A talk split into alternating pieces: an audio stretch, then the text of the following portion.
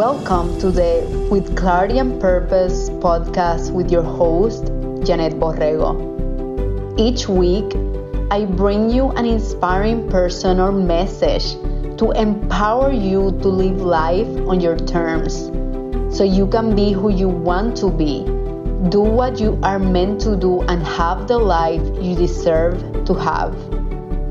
We will provide you with practical and cutting edge approaches to continue getting clarity and direction on your path, mastering your mindset, and gaining confidence to tap into your inner wisdom so you can live on purpose.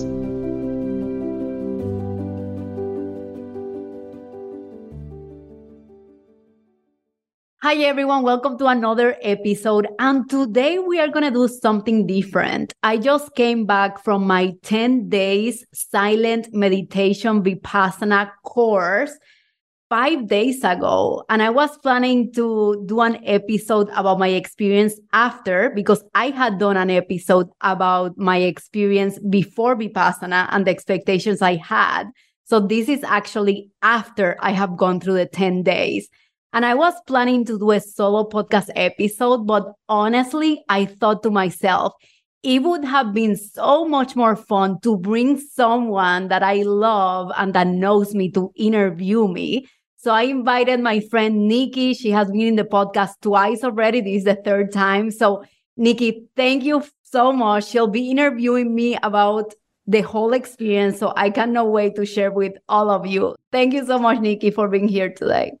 I am honored that you chose me, and I'm so excited to hear all about it. I'm so excited. I love it. Nikki and I talked today is Thursday, and we talked on Monday, and I was like, Nikki, don't ask me anything about the experience. We cannot talk about it before the episode. So thank you so much for holding back your curiosity too. So it's been hard because I've been wanting to know, as everyone wants to know.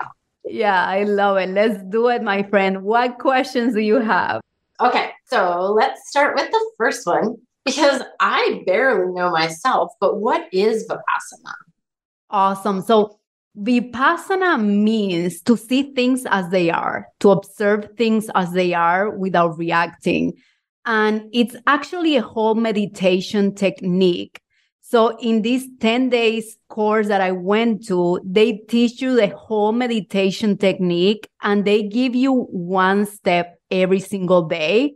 By day nine, you have the whole technique because you have been building onto it in terms of practicing and experiencing each single step. So it's really a meditation technique where you see things as they are without reacting. You're basically reprogramming your mind to be more honed, focused, and purified from all the suffering that we experience every single day. So, that is in a nutshell what Vipassana is. And the teachings came from Buddha. This is not tied to any religion or sect or anything like that. It's a universal technique that anyone can use, but it does come from Buddha's teachings. Wow, that's awesome. I'm sure other people are curious. I am as well. How did you hear about it? So I think I mentioned this on the other podcast episode that I recorded, but six years ago, I was actually getting my hair cut with the person I was working with. And he was telling me about this amazing silent meditation experience he had gone through. And he told me that it was free. And I was like, 10 days, they give you food, they give you where to stay, they teach you meditation, and it's free. I mean, that doesn't make much sense. So since then, I just became so excited about experiencing that because he said that it completely changed his life. And as years went through, I was thinking about doing it. And then I told my ex boyfriend, who was my ex boyfriend at the time, and he was like, You're taking 10 days from work, which is the only vacation you have to sit in silence meditating. That's crazy. So, of course, I let myself be influenced by his opinion, and I didn't do it back then. Last year, Cody and I tried signing up. He actually went through the sign up, so he was accepted. When I was going to sign up, they were waitlisted already because these retreats are so popular. These are international and so many famous people have done it too. And because it's free, it gets filled up like super quickly. So I decided not to do it. And last year, on the day of my birthday, they were opening up a course. And at 6 a.m., I was there just ready to go. And I finally got in. So, yeah, that's how I knew about it. And that's what happened. So you mentioned the cost was free. So how does that work? How do they even offer this for free? That's crazy. Yeah, it is crazy. So the teacher that started this movement, not Vipassana, because Vipassana comes from Buddha, but he started the movement of creating meditation centers. And he was from India, originally actually from Burma, which I think is Malaysia, if I remember well. So he's originally from Malaysia, from the place where this technique was born. And then he learned the whole technique because he was a super successful businessman. He was super wealthy. And he had this headache that it wouldn't go away. So he was really suffering hard because of these migraines. And he had the money to really consult with every doctor around the world. He went to London, he went to Spain, he went everywhere, and no one could really figure out what the root cause of the migraines were. Someone recommended in his region, in his place of birth, to try Vipassana. And he was like, Are you serious? Like 10 days meditating just to cure this? But he was so desperate that he was going to give it a try. And when he gave it a try, he just fell in love with the technique and his migraines literally just disappeared. So he was completely healed from the inside out. And with the money he had, because he was a super wealthy man, he started creating these courses for free.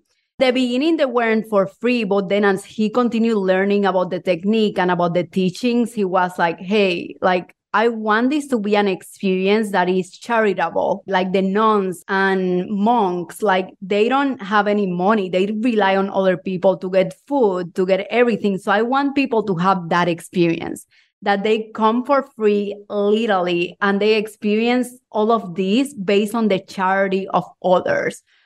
So the retreats operate for free because there are people that donate, obviously, after the retreat they don't accept donations if you leave before the 10 days, which I think is a high integrity thing. I think it's amazing because they want you to experience the whole technique and receive the benefits in order for you to donate. Because if not, what are you donating on? It doesn't make any sense. So it started with one center, and then right now there are centers everywhere around the world. It's operated by volunteers like literally all of this is volunteers, volunteers cooking every single day, volunteering helping with registration, volunteers donating. So all of the benefits you receive are because of the charity of others. And even after the course finished, I clean my own room. So every person has to clean their own room for the person that comes after. And then I help cleaning the Dhamma hall. So all of this is because of everyone that goes into the retreat. So that's how it operates decentralized. But it is also a nonprofit. They do have the organization set as a nonprofit too internationally. Wow. And you already mentioned you heard about it six years ago and were swayed not to do it. You and Cody were interested in doing it. But why now? Why specifically do this now instead yeah. of another time or whenever? Yeah, I think for me, now was the right time. One, because I've been wanting to do it for a while. But two, I've experienced so many losses like in these last two years. Honestly, my immediate family, except for my mom, they have passed away. So the only family I have left is like we are not even close it was of a big impact for me and it still is. So I knew that there was some grief that I needed to process more of because 10 days is not enough. 10 days sounds like a lot, but it's nothing compared to the years in our lives. And I also had the miscarriage and I transitioned from corporate to entrepreneurship. And honestly, even before I went to a Vipassana retreat, I was feeling a little bit burned out because I've been working nonstop. When you have a business the first few years, let's be honest, it's a lot of hard work. So I thought now was going to be an excellent moment before I have kids for me to continue gaining clarity, to continue healing, to continue transforming, and also to lead by integrity. Because as you know, I'm a coach and I work with my clients and I emphasize my clients investing on themselves, prioritizing themselves. And I need to lead by example. I also need to take that time to invest in myself, find myself so I can guide others to do the same. And I'm extremely grateful because I have a husband that is very supportive. Thankfully, we are very independent beings. We do a lot of things together. And at the same time, we can go our separate ways and enjoy our individual experiences. My mom's super supportive and all my clients very supportive. So I really appreciate the support that I had around when I made this decision. That's awesome. I love it. Yes. And you are very independent. I love it. So you mentioned it fills up quickly. So how many people attend? What's the cap? What's the cutoff? Yeah. So because again, these retreats are like very popular. Everyone knows about it. The wait list fills up within one hour of the registration opening up. So it fills up quickly. Now, of course, people drop later on and all those logistical components. They usually have groups as little as 20 at times, even though my group wasn't 20, but it's from 20 to more than 100 people. My group were like around 65, a little bit more. And the next group that was going to start the next week, there were like 100 people. So I guess it depends on the season, it depends on the time. But I think the cap is a little bit over 100. There were people in my group which of course you get to talk the last few hours of day 10. That's how I know because this silent purely every single day. But there were people that had come from New York and Wisconsin because the centers in their locations, they had wait lists for months and months. So they found this one in Texas, which actually apparently doesn't fill up that quickly. And they came here. So it was exciting to meet people from different states too there. Amazing. And you mentioned they teach you each day they on to the meditation technique. What does the schedule look like every day? Like, do you do obviously the same things every day besides learning the new technique that's added on? Or what does the day breakdown to be like? Yeah. So the schedule is the same every single day. At 4 a.m., they have this gong that they hit, and you hear the sound naturally. You don't need an alarm, really and what I didn't mention yet is that males and females are separated because the whole purpose of this silent meditation course, 10 days course, is to create a sense of isolation. So there are many rules that you follow in order for you to not distract yourself. Like you don't look at people's eyes. You don't communicate with people in any way. You don't talk to people. You don't read. You don't write. There are so many things. There is a dorm for the females and there is a dorm for the males so we really don't see them until we meditate as a group but we are seated separately I say this because there is this L shaped dorm with like 50 rooms, and everyone is staying there, like in the same building, in the same structure at 4 a.m., they just start hitting the gun. They go around the L shaped structure or building, and then they come back. And then at 4:20, they ring the gong again. And at 4:30, you're supposed to start meditating. So from 4:30 a.m. to 6:30 a.m., you meditate. They give you that early the opportunity to meditate in your room or in the Dhamma hall the Dhamma Hall is a huge room where everyone meditates together as a group. So you can meditate in your room or in the Dhamma Hall. 4:30 to 6:30, 6:30 to 8 is breakfast. 8 to 9 is group meditation. So everyone gets to meditate together. Okay.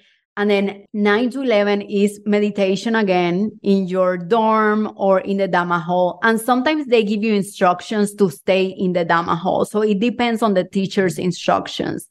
And then from 11 to 12, you have lunch.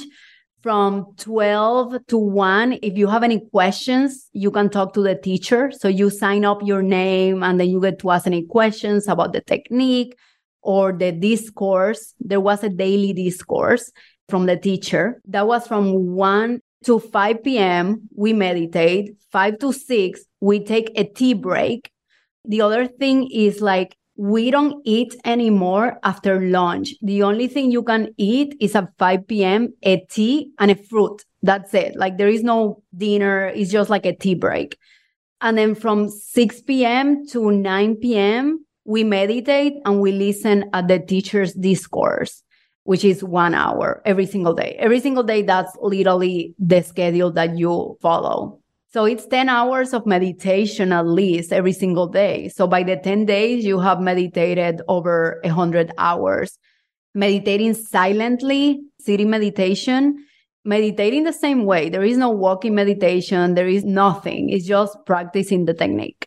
You mentioned that they gave you every day a little more of the technique, yeah, piece of it it doesn't sound like there's any guiding of the meditation. Yeah. They just give you the technique to do and teach you how to do it, and then you're on your own. Exactly. Yeah, there is no guided meditation. I mean, a lot of people have been asking me that. The whole purpose of the technique is for you to be in isolation with your own input. Guided meditation is someone else's input. Reading a book is someone else's input.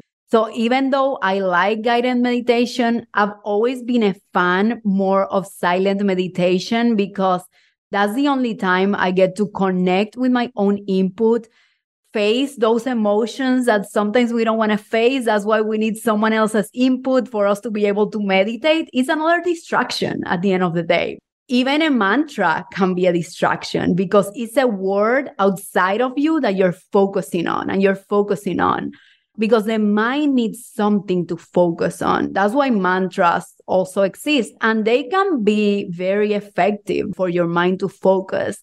What the Vipassana technique is all about, it starts by observing your breath.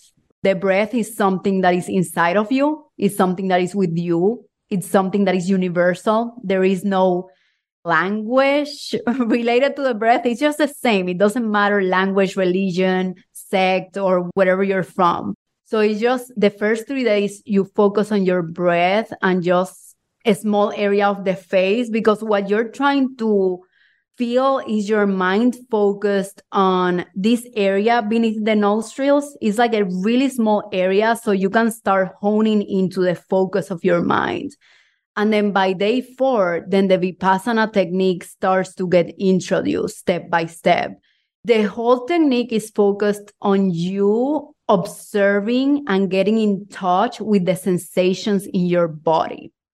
Because here's the thing the mind and body are interconnected and the soul too. So even before there is a negative emotion, even before there is a limiting belief, even before there is anything, you feel the sensation in your body, even you are aware of it or not. There is always a sensation in your body. So the whole technique in a very simplified way is to start observing the sensations in your body without reacting. Okay. There is pain in my back. No reacting, just observing. Yes, it hurts. I don't want to feel it. That's reacting. I don't want the back pain. Oh my God, I'm going to meditate again. It's back pain. That's reacting.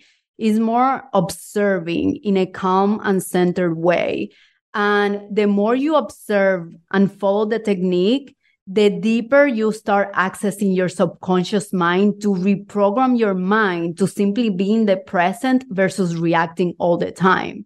Buddha teaches, and Vipassana too, that there are three causes on happiness and suffering craving, aversion, and ignorance. Okay. Craving is I like a sensation. I like a person. I like a result. Oh, give me more of that. Give me more of that. And then you get so attached to the outcome that you start suffering because you're not in the present anymore.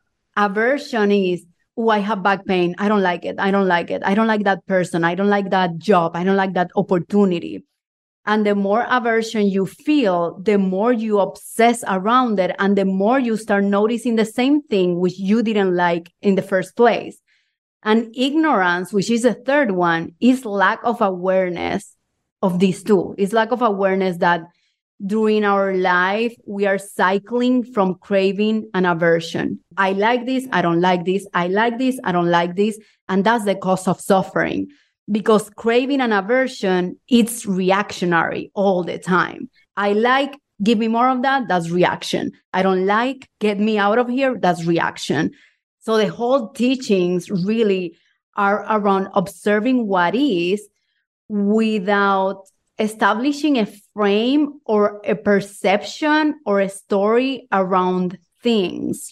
So, because when you have a perception, which by the way, we all have perceptions, but that's when the suffering occurs in the perception, in the story you're telling yourself. So, Vipassana is all about dropping that frame from that perception and seeing things as they are, as objectively as you can. That's the whole premise of Vipassana and the technique, if that makes sense. Perfect sense. And I was just thinking as you were saying craving, like, so if you eat something sweet and it tastes good, you're like, I want more of that. And then to your point, if you work out or do something that didn't feel comfortable, aversion is like, I want to get away. I don't want that. Exactly. Get, get it away from me. And then ignorance is just not being aware or not being aware of those two, not having the knowledge to know this at all. And then we vacillate back and forth between the two.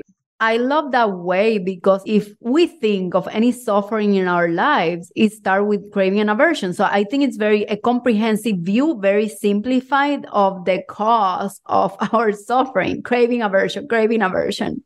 Yeah, yeah. it's pretty cool. I like that explanation. So I know your listeners want to know, and so do I.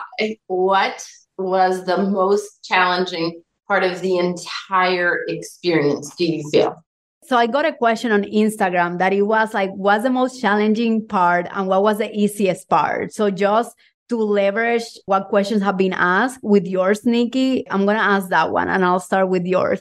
The most challenging part for me, which I kind of like suspected going in, was the physical pain that you feel by sitting 10 hours a day meditating. I mean, it gets real. It is intense because I'm not used to meditating without back support. And it's not like the whole 10 hours you meditate without back support because you can go to your room. But a lot of those hours I meditated without back support in the Dhamma hall, like that room where everyone meditates just for accountability of myself, mainly in the mornings. I didn't want to fall asleep in my room, which I quickly learned 4:30 a.m. meditations in my room didn't work at all. So I had to go back to the Dhamma hall. So I meditated a lot of hours without back support, and the pain was incredible. But it's interesting how the body is also linked to the mind because as days passed by, my back pain disappeared. I mean, it is crazy. At the beginning, I was like, oh my God, I'm dying, but I'm staying here.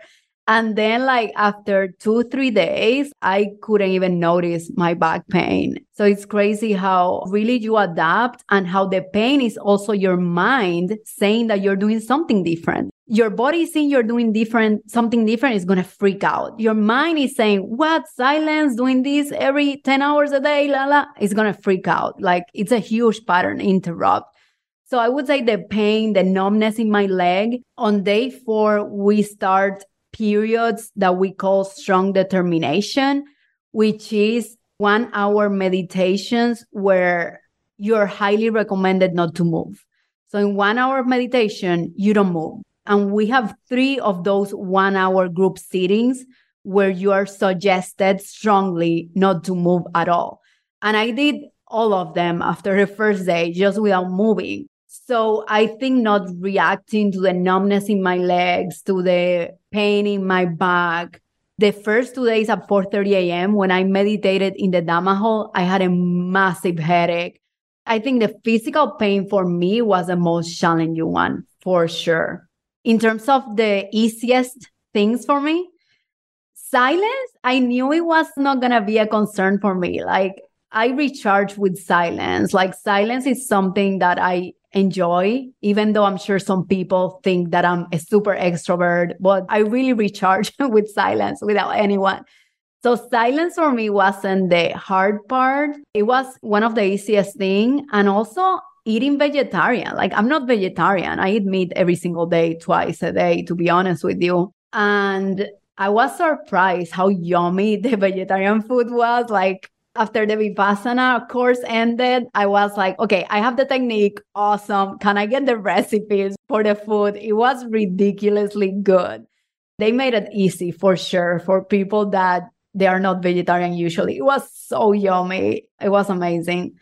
And one of the other challenging parts was the perceived safety component on my own mind.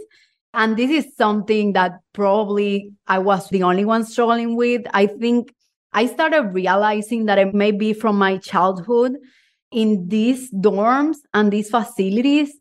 There is no lock of anything. Like your room doesn't have a lock, the doors don't have locks you are in a ranch in the middle of nowhere. Like Kaufman has like 7,000 people population.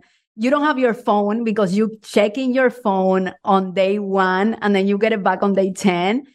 So I wish I would say at the beginning, but it was throughout the whole 10 days. I was kind of freaked out a little bit.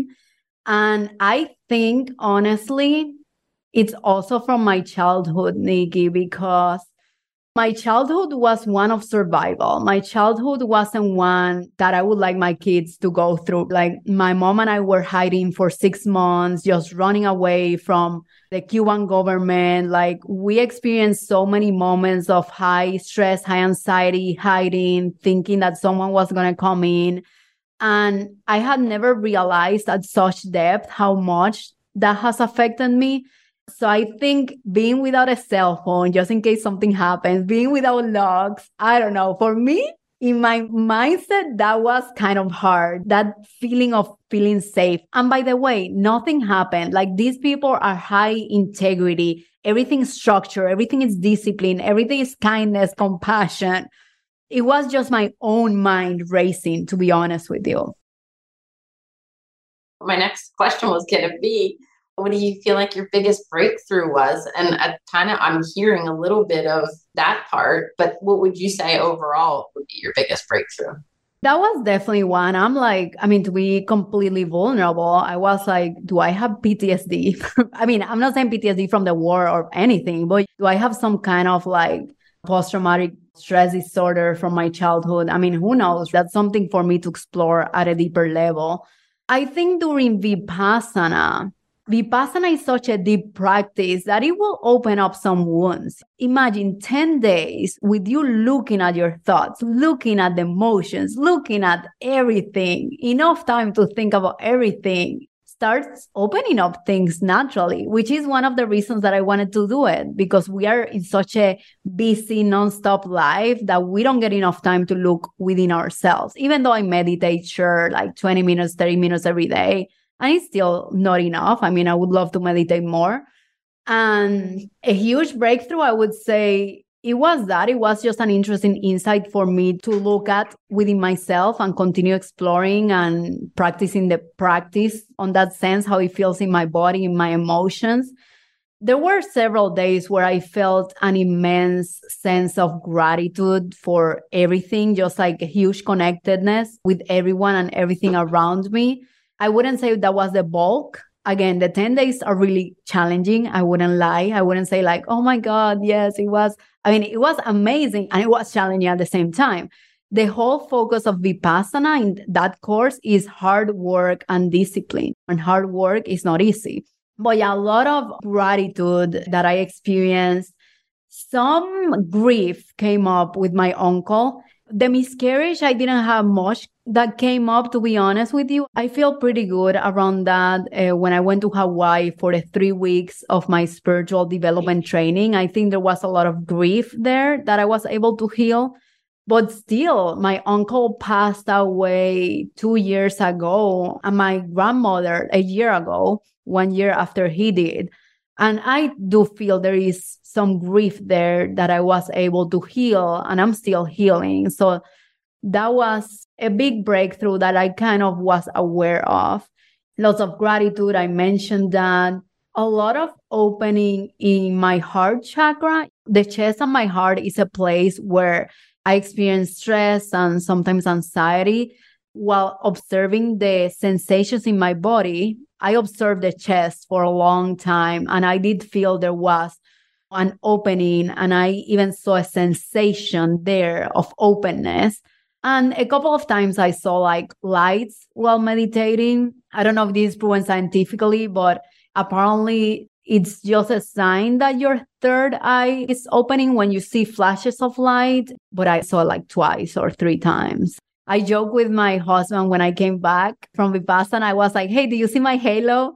And he was laughing. But of course, there is no halo. I'm not enlightened yet. I think I'm far away from it. But it was an amazing experience. More than anything, awareness of things that I'm still working through healing and transforming. And I would say those are the, the things that came up for me. I love it. That's awesome. And I feel like you and I are such close, connected friends yeah. that I actually feel like while you were gone, I could feel some of that connectedness to you. I actually tried to be silent for one day on my own. You are so very long.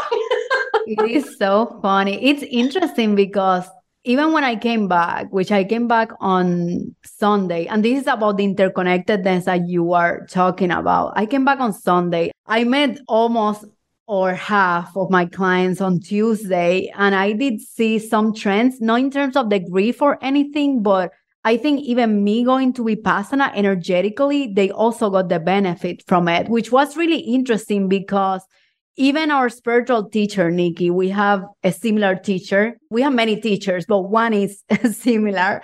He gets affected energetically by the things we go through. And we have many experiences where we have seen that. So it's crazy how everything is just interconnected energetically. And even though if we are not there, time and space is not linear. So we are not there physically, but we really are energetically. We are interconnected. So yeah, I mean, that's awesome. I hope it was beneficial for you. it was. It was.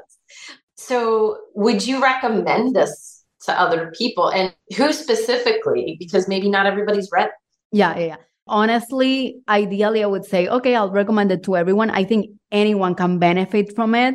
I think you gotta be focused on your personal development. That's number one. You gotta be open to learning new techniques. We truly believe not all knowledge is in the same school. So whenever you're learning a new technique, you gotta leave your prior knowledge out of the door and you gotta come with your cup empty to be able to learn someone that can do that and have that flexibility to be there to fully learn super important. And the third one and i would say this one is a very important one knowing that it's going to be challenging and having the strength and discipline to know that you're going to be struggling potentially for a big part of the 10 days and to decide that you're going to stay anyways I think that's a big one. You have to be very disciplined, very strong mindset in order to go through 10 days. But everyone out of the 60 something people, they stayed. So no one really left. I had heard that sometimes people leave, but no one left. So it is totally possible for, I mean, millions of people do this like in different centers. So it is possible for anyone listening as long as you have that determination of like, I'm going to be disciplined, I'm ready to go, and this is it. I know you are doing the techniques that they're teaching and all of that, but and I can't imagine when you're silent for that long, doesn't your mind go here and there? Like, where does your mind go when you're silent that long? Like, how do you stay on point? Yeah, I love it. And that's a question I got a lot in Instagram. Like, what were you thinking? Like, where did your mind go? In the meditation, I was trying to be focused. When I observed my mind going somewhere, I would go back. But of course, I was thinking, but that course correcting of like, okay, let's come back to my breath. And then you may do it for like two minutes and then it will start thinking something. And then it's like taming or training an animal to really follow commands. Like our mind it's kind of like an animal at times. So it's just like training. And as a human beings, we are too, right? When it comes to developing habits, we got to reprogram ourselves. So it's that resilience of like, okay, this happened. It's okay. Just come back.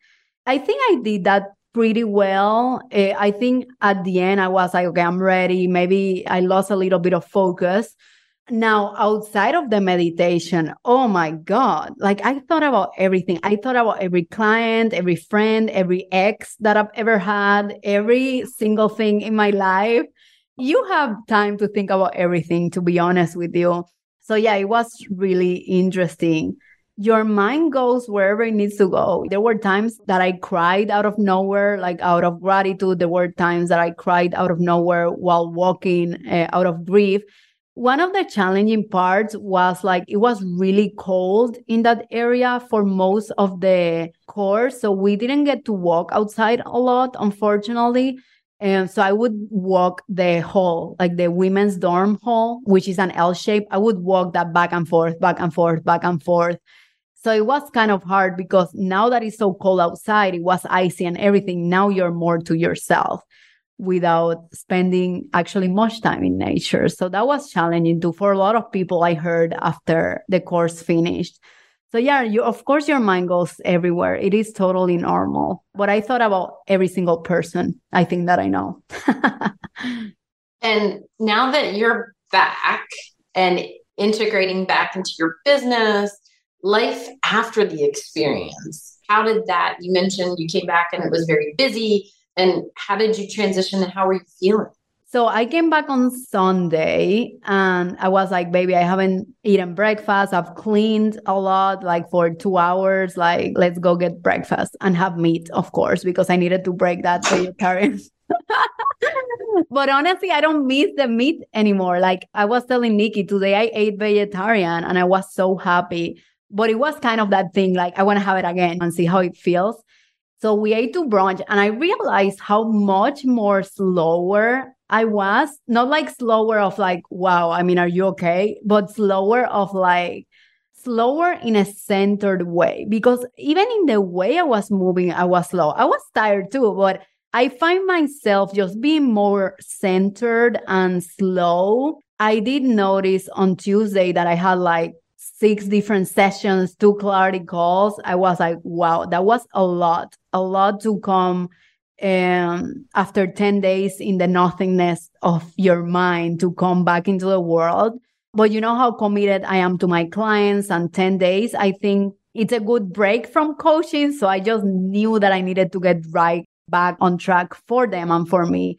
So I think I'm integrating. I think I'm not fully integrated. I'm still like I mean, 10 days, it's interesting because it seems like a blur. It's like, what happened? Did that happen? Like now you get back on track and you're like, oh my God, yeah, like normal life. But it seems like a blur in time where I was like kind of in a monastery and not that this was a war, okay, but it makes me reflect how people, after being months in war, like military, they come back and they reintegrate. I mean, I cannot even imagine. I was 10 days, not even in war, just looking at myself and my emotions and everything.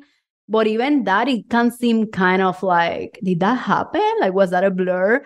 So I cannot imagine people that really go through a big transition like that just coming back into the world. It's really interesting. But yeah, I think I'm still integrating after five days of being back and just honoring also my needs and observing how I feel, even if it's pleasurable or not so I'm still practicing the technique. The teacher recommends two hours a day, which would be ideal. I'm doing 20 minutes, which is far away from two hours, but at least I want to keep it going and hopefully build up to two hours. One hour in the morning, one hour in the evening, the near future. Did you find yourself judging yourself at all for anything, or now that you're home? Oh, I'm not doing this enough, or should I do it more? Or this was a craving and it's an aversion. Now, how do I get back into the regular yeah. world knowing what you know? Yeah, I think not in that sense. Like, I think I'm observing it. I do find moments where I'm like, you know, where what I've judged more myself is like, I went through 10 days, I should be feeling like amazing and much more wiser and all this stuff. And honestly, I found this happens when you're in a integrating. You're like, okay, 10 days happened. I'm not enlightened. Of course, I knew that.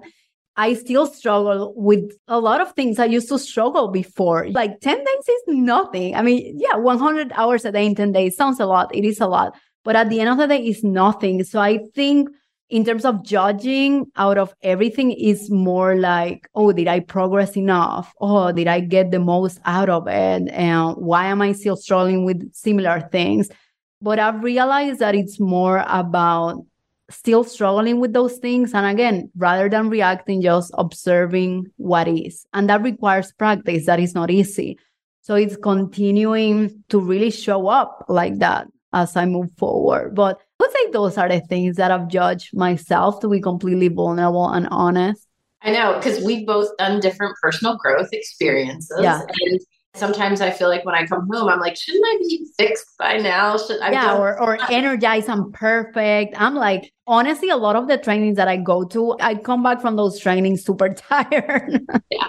Do you feel like too it's the energy of the people you're around? It helps. And then when you come home, you only have your own energy and you don't have the teachings going on and the different interactions of the people and you don't realize how much effort you were putting in to the experience. And then when you come home, you're like, "Woo, that wore me out." yeah. I mean, I don't know. I think the last few trainings that I've taken is so much work on myself that even interacting with people sometimes can be draining, at least for me. I mean, I'm not saying this for my clients or anything. I'm just talking about trainings and stuff. So I don't know that that's related, at least for me. Every person is different. But I think it's more that you have a purpose. For me, it's more like it has to be with the purpose and the why. Okay, I'm going to be there for 10 days doing this. I'm ready. I'm prepared mentally. And then I go through it and I'm focused and I go through it. It's just after accomplishing that purpose, now it's integrating back into how you continue leveraging using what you have learned back into your life because now the responsibility is fully yours because you're right before you were in a contained environment you had the instructions of this. And so in that sense i do feel connected to what you were saying nikki. So yeah i think it's more like that purpose of like okay i'm gonna do this ready time based and now i come back and of course i have to reintegrate myself so yeah that may be connected and what do you want your listeners to know after everything that we've talked about, anything that we didn't cover that you're like, hey, I want them to know these things about my experience? Yeah, I think for me, like the biggest lesson that I also have been sharing with my clients was like, I've repeated this so many times already, but observing how you feel instead of reacting. And reacting, I don't mean like, oh, I feel sad, I'm to cry. That's not a reaction. That is like you're feeling the emotions, just cry if you want to cry. Reacting is like, oh my God, I'm feeling sad. Wait, wait, I don't want to feel sad. Let me go to a shopping mall or watch TV. That's reacting in the form of aversion. So I would say to my listeners, based on my experience and in what I'm practicing too, is just whatever you're feeling, just feel it and observe it just as it is versus craving more of it or feeling that you want to walk away from it. Because if you don't face that emotion, if you don't face that challenge just right in the moment, that's going to be suppressed. It's going to continue to be suppressed. And one day you're going to blow up completely and you're not going to be aware of where that came from. That's what happens a lot of times. We feel a certain way. We don't want to feel that way. We buried it so we can continue be functional and we don't allow that space to really be with ourselves. I would say honor yourself work on yourself because your salvation, your transformation is only your responsibility. I always tell Nikki and everyone else, no one else is going to come here to save you or transform you. So it really depends on us to show up, to choose ourselves and to work on ourselves in every sense. But my major lesson was that do not react to it. Simply observe it, feel it, and once you feel calm, center, a balance, choose a course for action and go for it, of course. Like I still have the my teachings from coaching. So it's very action oriented. I love it. Any other things you would like us to know? I would love to check the Instagram because there were a couple of people that asked questions about my experience. And I just want to make sure we have answered each one of them. Did you feel sleepy during 10 hours of meditation? Honestly, I didn't. Like I was very surprised how energized like I was overall. I don't know if it was because I was eating less. Of course, we were doing less uh, physical activity, or I don't know if it was because I was just focused on the schedule. I didn't feel sleepy at all. The only time I felt sleepy, which I fell asleep, was on day three and four. I tried meditating at 4:30 a.m in my room and that wasn't effective. But there is no failure, only feedback. So from day five through 10, I made sure to go to the Dhamma hall and meditate there. So, but overall, I didn't feel sleepy, which was really interesting. Something that I didn't say everything is very organized. So even in the meditation hall, you have your seat. You have assigned your seat in the hall. You have your room assigned. And in the kitchen, you also have a number assigned, which is where you sit every single day. And because they want to create this sense of isolation, you're literally looking at the wall. So every single table is against the wall and you're looking at the wall. So you're not looking at people and you don't distract yourself. Like you're only to yourself. That's the whole experience they want to recreate. And what kind of food? Vegetarian. It was amazing. Like, honestly, the technique was amazing. Great breakthroughs. The food was one of the highlights. I have to be honest because I was like, okay, vegetarian, that's cool. I mean, whatever. But every day was just like a surprise, an experience. And this is all cooked by volunteers. I don't know. To me, it's just mind blowing because Nikki, it's so structured. Everything is so high integrity. Everyone is so disciplined. It's like my room. I've stayed in expensive hotels. My room was way cleaner than a lot of expensive hotels that I've stayed. Like everything is just so well executed, if that makes sense. Uh, okay, cool. I'm just reading. Commonly find yourself thinking. We talked about that. Able to pick up your phone for anything or talk to anyone? No. Day zero, before the day one starts, you give your phone away. They locked it somewhere. I don't know where. And then on day 10 at 4 p.m., you can get your phone back and you're not supposed to use it. I did use it, but everyone was using it. So it's fine. I think that was it. Like all the rest of the questions I just reviewed and we have answered them. So I'm so excited that we got to do this together. Oh my God. I really appreciate you. Thank you for making the time, Nikki. I would have missed it if it wasn't me to do it with you. I would have been so sad. I have a question for you. Would you do it? Now that you have heard my experience, which is my perception, my experience. Yeah. do a 10 days Vipassana silent course. Well, it's so funny. You asked me about it before when you were sharing it with me. You were telling me about it. And I have a person that does body work on me, you yeah. know, different like kinesio myofascia integration and just massage techniques, raw thing. And he actually told me about it last yeah. summer. I and love it. That was the first time I had heard of it. It went in one ear, I researched it, and it went out the other.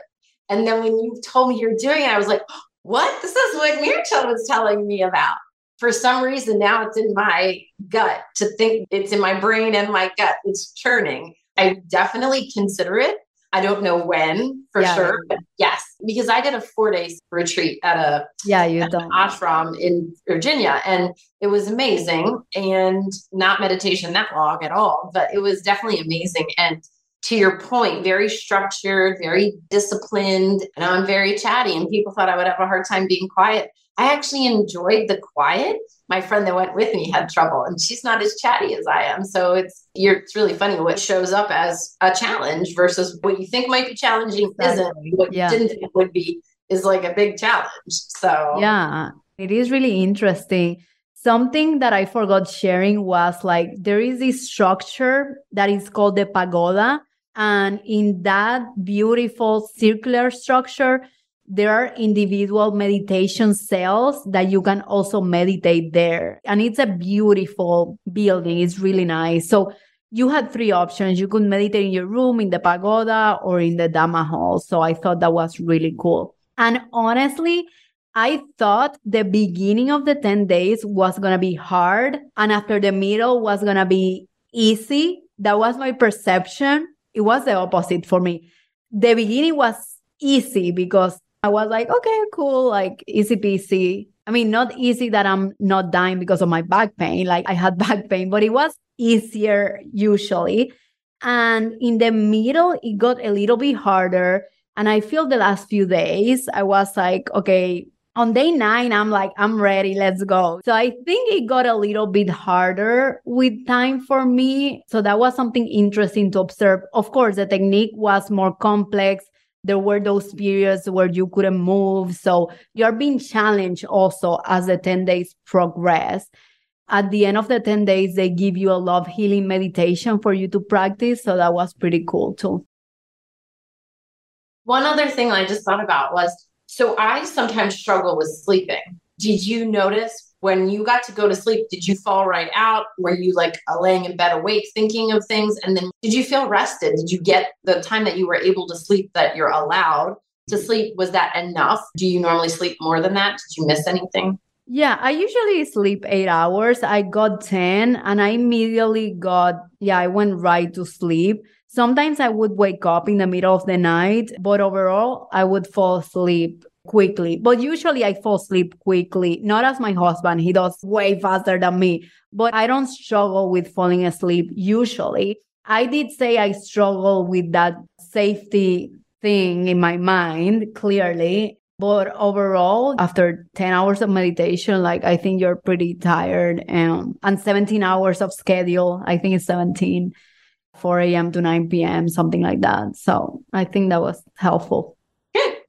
Yay! So excited. Well, yeah, I mean, if it's something that calls your name and you're ready 10 days to put in the discipline, I would totally recommend it. It was like transformational, very healing, and something that I would love to continue doing. They have 30 days and 45 days. That's not in my plans. but I met people that had done the 30 days and they love it. I've met people that every year they do a 10 days course Oh my God. And I didn't tell you, there was someone in Vipassana with me that I knew. Like I took my first NLP training, the practitioner training back in 2017. And I met this person there in January of 2017, exactly six years before this Vipassana retreat. So it was really interesting to see someone. But of course, I couldn't interact with her until day 10. So that's amazing. She's really nice. Well, thank you so much for sharing your experience with myself and all of your listeners, of course. Thank you so much, Nikki, again for your availability, for being here, for your insights. And thank you, everyone, for tuning in. I'll make sure to put the website here in the show notes. It's actually dhamma.org, D H A M M A dot O R G. It's free. They have many courses everywhere around the world, everywhere around the US. So if this is something that interests you, famous people like Dan Harris, Yung Pueblo, and many others have done it and they have found immense benefit on it, just like I did. So I hope if it calls you that you do it. So thank you so much, everyone. We love you all. I'll see you next week. Bye bye. Thank you so much for listening at With Clarity and Purpose. I really hope you enjoyed today's episode. Sharing is caring. Please share with your friends and family so we can continue building an empowered community together. I'll see you next week.